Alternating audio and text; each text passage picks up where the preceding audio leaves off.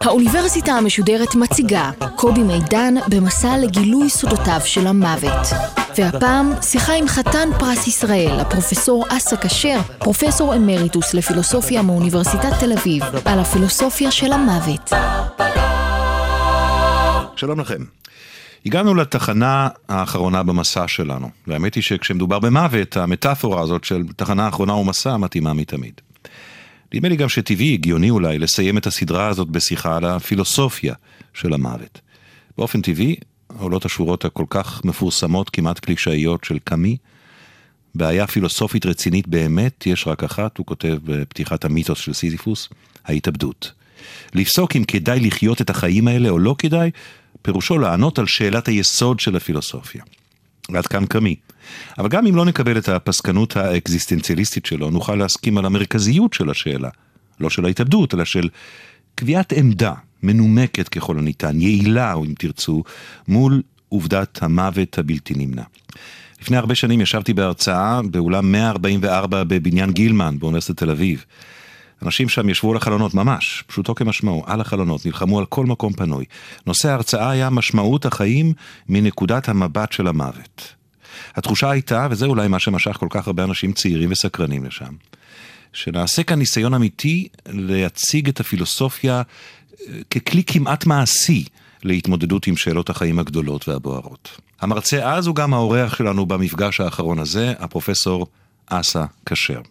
חתן פרס ישראל, פרופסור אמריטוס באוניברסיטת תל אביב, מופקד על הקתדרה לאתיקה מקצועית ולפילוסופיה של הפרקטיקה, וגם לצד עיסוק רב שנים בפילוסופיה של השפה, עוסק גם בסוגיות של אתיקה ומוסר, כידוע הוא בין השאר ממנסחי הקוד האתי של צה"ל. כאן באוניברסיטה המשודרת הקלאסית הוא העביר לא פחות מ3 קורסים שונים. פרופסור כשר, אז המפגש שלנו הוא כאמור מפגש סיכום של מסע, והייתי רוצה שתפתח בכמה מילות הקדמה, אם תרצה, על היחס של הפילוסופיה באופן כללי לסוגיית המוות, מרכזיות הסוגיה הזאת. פילוסופיה היא תחום מאוד רבגוני, ויש בו מרכיבים שונים. פילוסופיה לפעמים כשמה כן היא אהבת החוכמה, כלומר הרצון לדעת, הרצון להבין, הרצון לשפוך אור על דברים שנראים מובנים אליהם, אבל במחשבה שנייה הם בעייתיים. אבל יש לה גם מרכיבים כאלה שבהם היא רוצה להאיר את עיניו של אדם, לא רק כדי שידע יותר ויבין יותר, אלא כדי שיוכל לחיות אחרת ככל שהוא רוצה.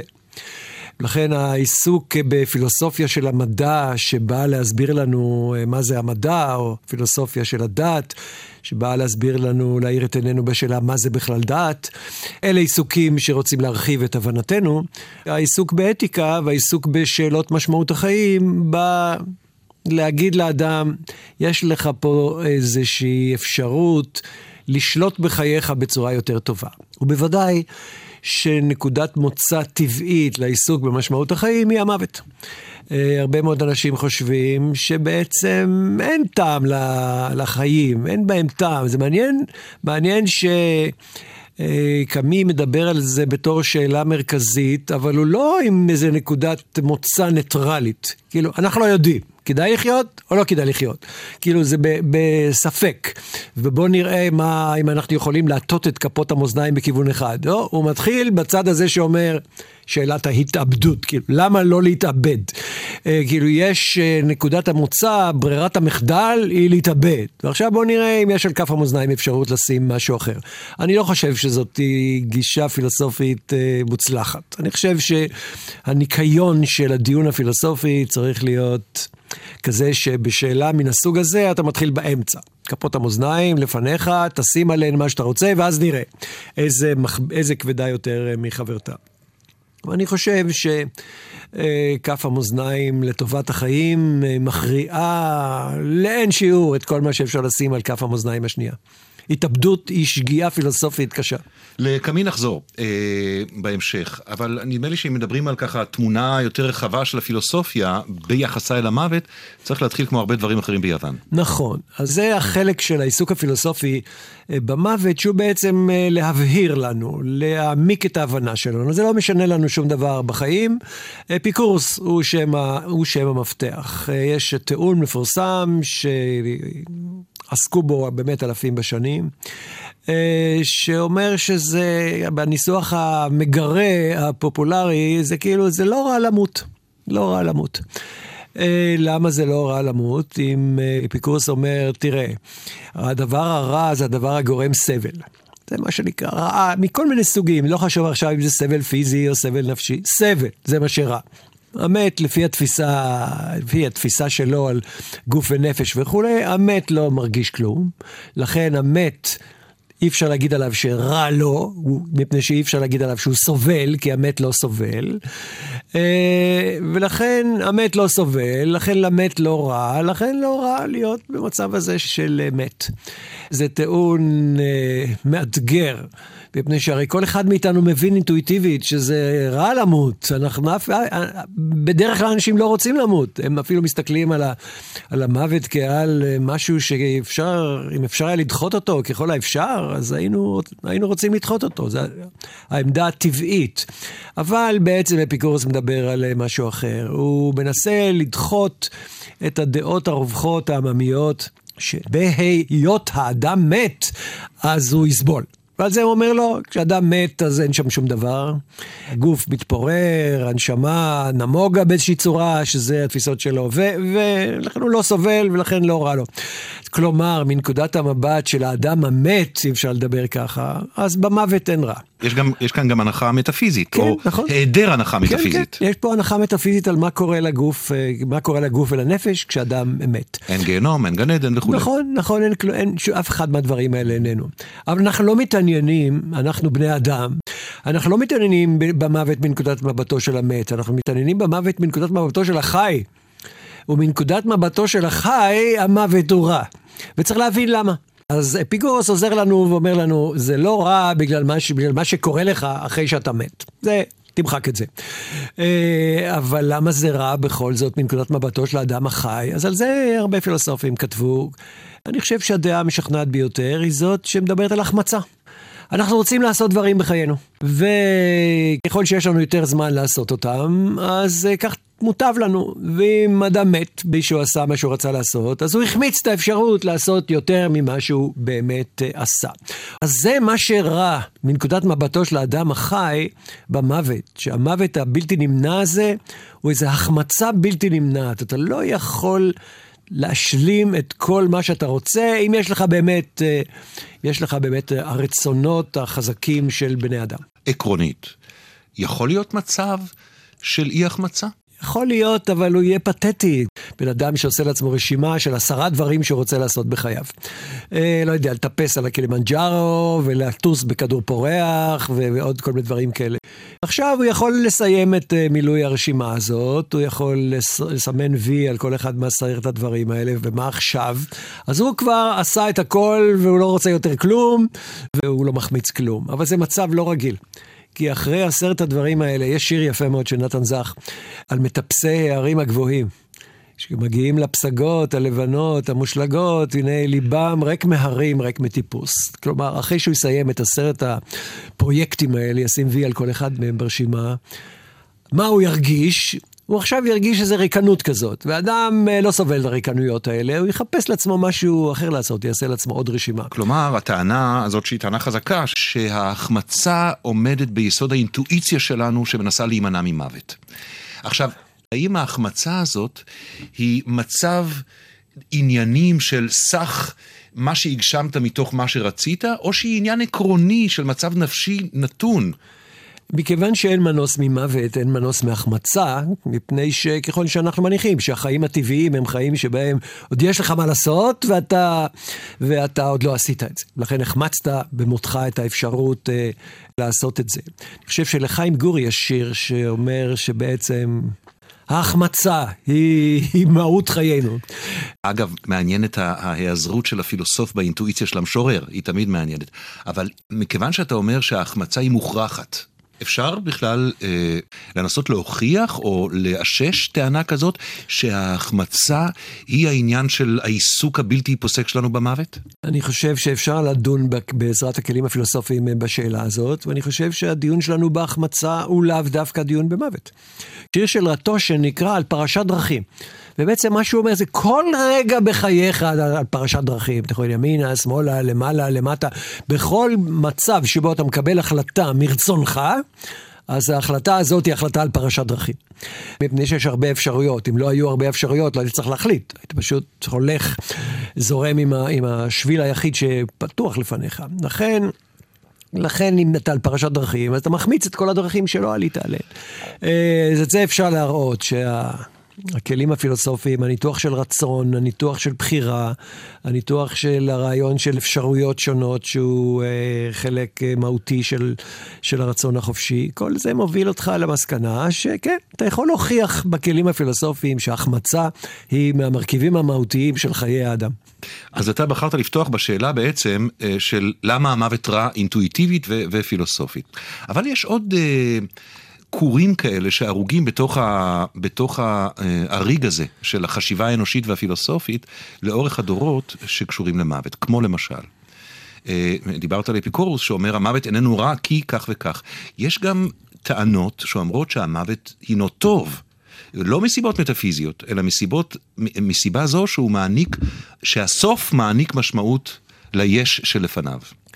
אני חושב שבדרך כלל המחשבה הטבעית של האנשים, וגם אפשר לתת לה הגנה פילוסופית, היא שהמוות בתור בלתי נמנע בחיי האדם, זה עננה שככה פורסה מעל האדם. ויש לנו בחיים הסטנדרטיים כל מיני עננות כאלה שרובצות מעל הראשים שלנו. העולם מלא סבל, כישלון, אי שביעות רצון, אכזבות.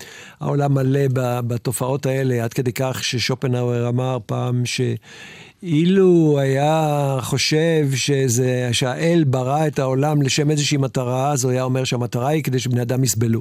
עד כדי כך זה נראה, החיים האנושיים רבויים בסבל. אז גם זאת עננה, סובלים. יש הרבה סבל, ויש לנו העננה הזאת של הקטנות. אתה בסך הכל, מדי פעם, אני חושב שטוב שכל אדם יגיד לעצמו, על מה אני מתרגש עכשיו? מה? כולם, ארוחות סערות, הביטויים מתלהמים, מה עומד פה על הפרק? החיים האנושיים הם כך וכך, לא יודע, אלפים, עשרות אלפים, מיליונים שנים. אנחנו נמצאים על הכדור הזה, יש כמוהו עוד, אני לא יודע, מיליארדים, ואנחנו מתווכחים על איזה רסיס מיקרוסקופי שבקושי רואים אותו, האם הוא צריך להיות פה במילימטר הבא. הקטנות היא גם סוג של עננה, כאילו בסך הכל, כל דבר שנראה לנו מקרוב חשוב, תלך שני צעדים אחורנית ותראה עד כמה הוא קטן וזעיר ואין לו שום משמעות מבחינת הנצח. אז יש כל מיני עננות כאלה על חיינו. אבל אני חושב שלא צריך לבלבל את העננות עם מכשולים בלתי אווירים. אני חושב שאפשר להגיד שיש טעם בחיים, היא יכולה להיות משמעות לחיים, למרות הסבל, למרות המוות, למרות הקטנות, למרות כל העננות האלה ואחרות שרובצות על החיים שלנו. אז אני רוצה לשאול אותך, אם יש מקום לעובדת המוות בתהליך הזה של הפילוסופיה או יצירת המשמעות, כי יש שתי טענות הפוכות או סותרות. אחת, מה שציינתי קודם, כלומר, שדווקא הסוף, תאר לך שלא היה לנו סוף, שלא היה סוף לשיחה הזאת, לסדרה הזאת, אז היינו נמצאים באיזה לימבו של דנטי כזה. מצד שני, קיימת טענה שנניח קמי היה יותר קרוב אליה, של מכיוון שיש סוף, אז כל מה שלפניו גם איננו ראוי. יש קצת כתיבה פילוסופית על השאלה, איך היו חיינו נראים אם הם היו נצחיים? כתבו על זה ברוח כזאת של אי רצון. כאילו, נצחי זה כבר מוגזם. נשנחיה 5,000 שנה, בסדר, אולי 50,000, אבל לנצח זה מוגזם. אני לא חושב שזה מוגזם, דרך אגב. אם היו מבטיחים לי שאני אשאר במצב הנוכחי שלי, מבחינת רגשית, קוגניטיבית, אינטראקציה עם אנשים, הייתי מסכים להעריך את זה כמה שאפשר. כמה שאפשר. כמה שאפשר. פנחס שדה, כשהוא היה כבר חולה, אמר, הרי התעסק כל חייו במטאפיזיקה ובדת, אבל כשהוא היה חולה הוא אמר, הייתי מוכן לטטא את העיר באצבעותיי, בשביל לקבל 10,000 שנות חיים. כן, אני מבין אותו, אני מסכים לזה, אני נכנס לספרייה או לחנות ספרים. תראה כמה ספרים יש פה שמסקרנים אותי, שהייתי רוצה לקרוא אותם, אבל אין שום סיכוי שאני אקרא את כולם, אני אחמיץ את רובם, אז אני הייתי קונה בקלות הרבה יותר זמן. אבל אני חושב שאני מסתכל על הפרויקט הזה של מתן משמעות לחיים, היחס שלו למוות זה כמו היחס של הסופר שכותב ספר אל הכריכה האחורית של הספר שלו. בסוף אתה לא מפרסם ספר, אין ספר כזה שמתמשך בלי סוף. שהסופר יושב וכותב בצד אחד, הקוראים קוראים בצד השני, וזה לעולם לא ייגמר. רעיון לא רע, אגב. נכון, אבל מישהו היה יכול לעשות את זה, אבל זה גם לא היה נמשך לנצח. זה היה באיזשהו רגע, זה היה נפסק. בלי קשר למוות. בלי קשר למוות, זה היה נגמר. זה היה מסתיים. אז זה שיש כריכה אחורית לספר, זה לא אומר שאין ערך לתוכן שלו. יש ערך לתוכן שלו, אם יש ערך לתוכן שלו. אם הוא ספר טוב, יש ערך לתוכן שלו. והחיים של אדם הם כמו הספר שהוא כותב. הוא יכול לספר את הסיפור שלו, הוא יכול לעצב את הדמויות, דמות של עצמו וגם השפעה על דמויות אחרות. הוא יכול לתת משמעות לחייו, ולממש את זה בספר שהוא כל בוקר מתחיל לכתוב עוד דף אחד בו. וזה שיש כריכה אחורית, אז יש כריכה אחורית.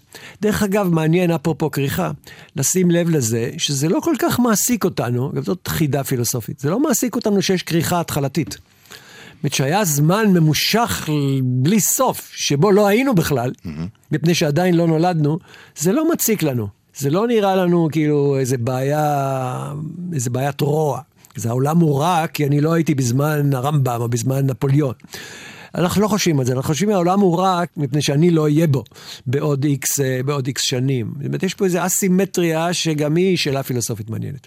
יכול אפשר להציע על זה גם תשובות, אתה יודע, של כיוון התנועה. זאת אומרת, האם מדובר על עבר או על העתיד, על דבר שנגמר או על דבר שעדיין מאיים עליי. אם אנחנו מדברים במונחי החמצה, אז כן, החמצתי את האפשרות לשוחח עם הרמב"ם. כן, החמצתי. כמה מילים, אני יודע שזה תחום שאתה עוסק בו הרבה, אבל מכיוון שאנחנו מדברים על משמוע בצל המוות או לקראת הכריכה, כמו שאתה אומר, כמה מילים על התפיסה שלך של בניית המשמעות. אני יודע שאתה כורך את הדברים האלה, את בניית המשמעות בחיים, על אדנים פילוסופיים, בהבחנה שבין אתיקה לבין מעשה, לבין פעולה, נכון? אני משתמש תמיד במשפט הזה, סור מרע ועשה טוב.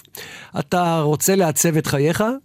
תבחר לעצמך איזה מושג של טוב, ועכשיו זה לא עניין של טוב מוסרי, זה הטוב שלך, בערכים שלך, מה שמעניין אותך לעשות, מה שטוב בעיניך להקדיש לו את חייך, זה אוטומטית גם יוצר מושג הקוטבי של רע, אבל עשה את זה, עשה טוב, כלומר תשליט את זה על חייך, תחיה בצורה כזאת שאתה מממש את הטוב בעיניך. לכן אני חושב שבני אדם, כל אחד יכול לבחור לעצמו את מה שטוב בעיניו, כל אחד יכול לפעול בצורה שמממשת את זה. לכל בן אדם יש היכולת לעצב את חייו, כלומר לתת לחייו משמעות. אני לא מאלה שחושבים שיש איזו משמעות מתונה ואנחנו צריכים לחפש אותה, למצוא אותה. אתה יוצר את המשמעות הזאת. זה לא משהו שישנו בתוך האבן, ואתה רק כאילו מסתת את האבן כדי למצוא מה היה גלום בה בין כה וכה. זה לא גלום בה בין כה וכה. זה אתה מסתת כדי לעשות משהו שמוצא חן בעיניך. ככה אתה רוצה שהחיים שלך יעברו. זה מה שאתה רוצה שיהיה כתוב בספר שלך. זה המנוף לתשובה לשאלה למה לא להתאבד, ולעוד שאלות כאלה. אתה יכול להפוך את חייך לבעלי משמעות. בעלי ערך על פי הערכים שלך, ואי אפשר להגיד שהם כולם תפלים, מכיוון שבסוף מתים. הכריכה האחורית לא מאפסת את ערך הספר. אני רוצה לקראת סיום לגעת בסוגיה נוספת שקשורה לזה, שגם היא ליוותה אותנו לאורך השיחות האלה והמפגשים האלה, וזה עניין של החיים הזוכרים את המתים. גם בזה אתה מרבה לעסוק, גם בתוקף הביוגרפיה שלך. ספר לי את עיקרי התפיסה שלך בנושא הזה. אני רוצה להציב בצד המושג של קיום, שהוא מושג פילוסופי, שענף שלם בפילוסופיה, אונתולוגיה שמתעסק בו, במה יש, כאילו מה הם הישים. אבל במובן הכי חמור של המילה, בצד הביטוי הזה של קיום, אני רוצה להוסיף את הביטוי של נוכחות. יש דברים שהם קיימים, נגיד התיק שלי שמונח פה הוא קיים, השעון קיים, אבל יש עוד משהו שממלא תפקיד בחיים שלנו, לא פחות מהדברים הקיימים, אם חושבים על זה, וזה הנוכחות של דברים אחרים. וביחס למתים שיקרים לליבם של החיים, אפשר לומר שלמתים האלה יש נוכחות בחיי שאריהם, בחיי אלה שהם חיים. מה זה נוכחות? זה משהו שונה מהקיום. הקיום הוא עצמאי. כשיש משהו שהוא קיים, אז הוא עצמאי, והוא שולט בקיומו. נוכחות היא משהו שאני יוצר אותו. אני יוצר את הנוכחות, היא לא קיימת מעצמה. אנחנו יוצרים בתי קברות, אנחנו יוצרים אנדרטאות, אנחנו יוצרים ספרי זיכרון, אנחנו יוצרים את הנוכחות של המתים בחיינו. יש נוכחות שהיא נוצרת בידי בני אדם, ושהיא משפיעה כמו הקיום. אני חושב שבכל התרבויות האנושיות יש ממש נורמות של יצירת הנוכחות הזאת. אין תרבות שמשכיחה את המתים כאילו הם לא היו. היית אומר שזאת הגרסה שמקובלת עליך של מה שנקרא הישארות של חיי נצח או הערכה, חיים מעבר לחיים? אז הישארות, כשנדברים על הישארות הנפש, זאת שאלה מאוד מעניינת, כשנדברים על הישארות הנפש, כשנדברים על קיום, כאילו הנפש הוא קיימת לפי התפיסות האלה. ואני מסתפק בזה שהיא נוכחת. מה זה נוכחת? כלומר, אני מחליט להמשיך להתעניין בנפשו של בני, בנפשו של בן גוריון, בנפשו של רשי, בנפשו של מי שמעניין אותי לחשוב על נפשו. אני מחליט לקיים את הנוכחות הזאת, ולקיים את הנוכחות הזאת, פירושו לתת לזה מקום מרכזי בחיי. וצריך להסיק מתוך זה ראשית, שהנוכחות הזאת היא לא עניין דיכוטומי. זאת אומרת, קיום הוא דיכוטומי. נוכחות יכולה להיות נוכחות גדולה, נוכחות קטנה. אין ספק, אין ספק. הרחוב הזה שאנחנו נמצאים בו נקרא רחוב יהודה הימית. אוקיי? וכאן הוא מלא בכל מיני שמות של מגן אברהם יש פה. מגן אברהם יכול להיות שם של רחוב אצל הרבה מאוד אנשים. זה שם של בן אדם שכתב ספר שנקרא מגן אברהם. ואולי כל מה שאני יודע עליו זה שהוא בן אדם שכתב ספר. אבל אני יכול להתעניין בו. אני יכול לעבות את הדמות שלו בחיי יותר ויותר. אני יכול לתת לו נוכחות ממש מלאה בחיי, קרובה מאוד למעמד שיש בחיי, לאנשים שחיים בפני עצמם. כלומר, שגם שהנוכחות היא עניין שהוא יכול להיות יותר, נתון גם להחלטתך כמנחיח. כן, אבל, אין ספק. אבל עוד דבר שיוצא מזה הוא, שא' רוב בני האדם, נועדו שלא להיות נוכחים אחרי מותם, בוודאי לא אחרי דור שני או שלישי. זה ברור. אלא אם כן עשית מעשה שיש בו מן הגדולה האינטלקטואלית, מן הגדולה של הקרבת חייך וכולי, או מנהיגית וכולי, דינך להישכח. אני חושב שזאת היא תקלה בתרבות שלנו. אתה צודק, מה אנחנו יודעים על בני לפני 200 שנה בכל הגזרות האנושיות, המנהיגים או הסופרים, המשוררים, אנחנו יודעים על בודדים מהם. אבל זה רק כי החלטנו לתת נוכחות לבודדים. אני חושב, למשל, בתחומי התרבות, אם אני מסתכל על מי אנחנו זוכרים מהדורות הקודמים, בסדר, יש לנו ביאליק, צ'וני חובסקי, אלתרמן, עוד כמה. אבל היו שם עוד עשרות רבות. במי אנחנו מתעניינים בבני דורנו? במאות. אבל אני חושב שחלק לא מבוטל של העשרות שכאילו נשכחו, לא נופל בערכו מהמאות שנמצאים מולנו. Okay. ואני חושב שזו תקלה שצריך לתקן אותה. אין שום סיבה לא לקרוא את הספרים שיצאו לפני 100 שנים, ושיש להם איכות ספרותית שאיננה נופלת מהאיכות הספרותית, נגיד לפחות של הספרים הבינוניים שיוצאים בימינו. ייתכן, אבל השאלה מה עם כל אלה שלא כתבו? אז גם שם אתה יכול לתת להם נוכחות אם אתה רוצה. אני ממש אוהב לחפש את הפרטים על הסבים והסבתות שלי, אחורנית, כמה שאפשר ללכת. אני לא יודע עליהם הרבה, אבל אם הם רבנים והם כתבו ספרים, אז אני יודע על הספרים שלהם. אם זה רק אשתו, אז אני יודע שהיא הייתה אשתו, ואני יודע מי היה אבא שלה ואמא שלה, ומי הילדים שלה, למרבה הצער, אני לא יודע עליה הרבה. אבל אני נותן לה נוכחות. אני נותן לה נוכחות בחיי. פרופסור אסף כשר, אני מאוד מודה לך. תודה לך. תודה. ועד כאן סדרת המפגשים הללו, שבה אנחנו הצצנו לתוך המנגנונים הביולוגיים של התא, שאחראים על הזדקנות ומוות, שאלנו על האפשרות העתידית לנטרל אותם, כלומר להתגבר על המוות. שמענו את השאלות האבולוציוניות הכרוכות במוות, מה תפקידו של המוות באבולוציה, מדוע הזקנה מעדיפה מחלות מסוג מסוים, בדקנו האם קיימת תודעת מוות בקרב בעלי החיים, האם קיים אבל בעולם החי. סקרנו את התהליכים העוברים על הגוף המת, ולא, הציפורניים לא ממשיכות לגדול אחרי המוות. דיברנו על האנתרופולוגיה של המוות, מדרכי קבורה ועד מנהגי אבלות, סוגיות שונות שקשורות ליחס של הדתות הגדולות, המונותאיסטיות למוות, באופן טבעי התמקדנו יותר ביהדות, ובמהפך שחל ביחסה למוות לאורך הדורות. בדקנו מה יש לפרויד ולממשיכיו לומר על המוות, ועל כך שחרדת המוות בעצם מייצגת פחדים אחרים. סקרנו בקצרה עניינים הקשורים בקשר שבין האומנות למוות, האומנות הדתית, האומנות החילונית, וסיימנו כאמור בכמה מחשבות על הפילוסופיה של המוות.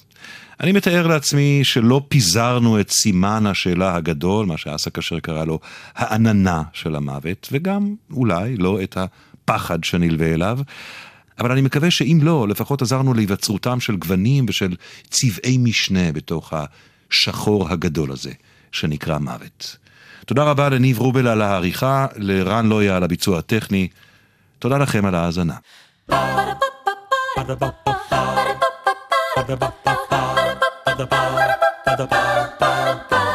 האוניברסיטה המשודרת. קובי מידן שוחח עם חתן פרס ישראל, הפילוסוף הפרופסור אסף כשר, פרופסור אמריטוס מאוניברסיטת תל אביב, על הפילוסופיה של המוות.